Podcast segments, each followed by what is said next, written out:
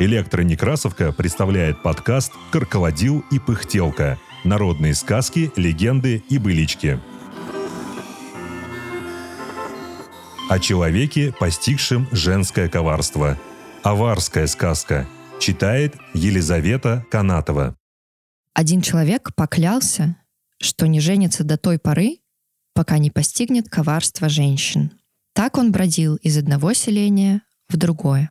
В одном селении ему сказали, как изучить науку о коварстве женщин. Оказывается, надо 40 дней просидеть на столбе и съедать в день по одному тонкому соленому ячменному чуреку. Тому, кто выполнит это условие, откроется коварство женщин.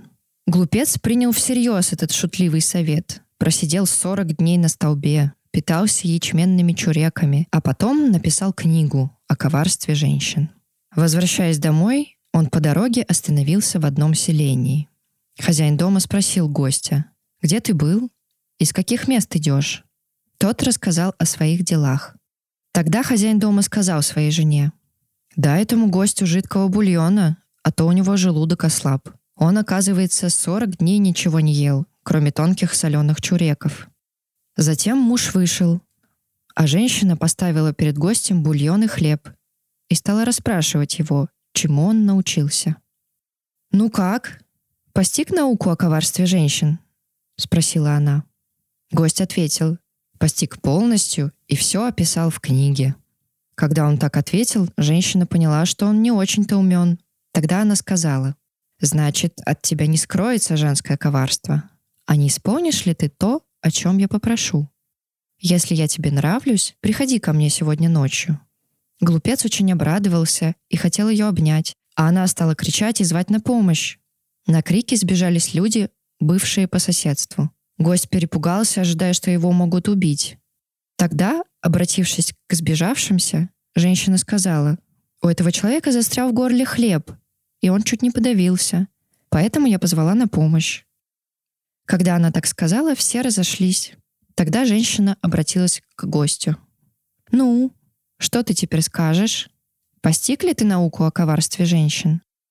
Тогда этот человек сжег написанную им книгу.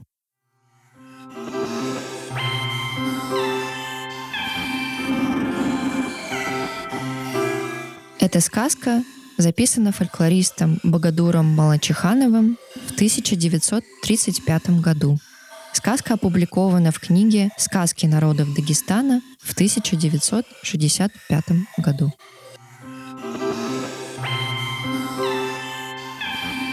Над подкастом работали Илья Старков, Екатерина Фадейкина, Инна Маркова, Елизавета Канатова, Виталий Кулаков, Анатолий Соломатин. Все сказки из нашего подкаста можно найти на сайте «Электронекрасовка». Слушайте наш подкаст на удобных вам платформах. Ставьте оценки, не забывайте подписываться на нас ВКонтакте и Телеграме. Так вы будете в курсе всех наших новостей. Библиотека имени Николая Алексеевича Некрасова.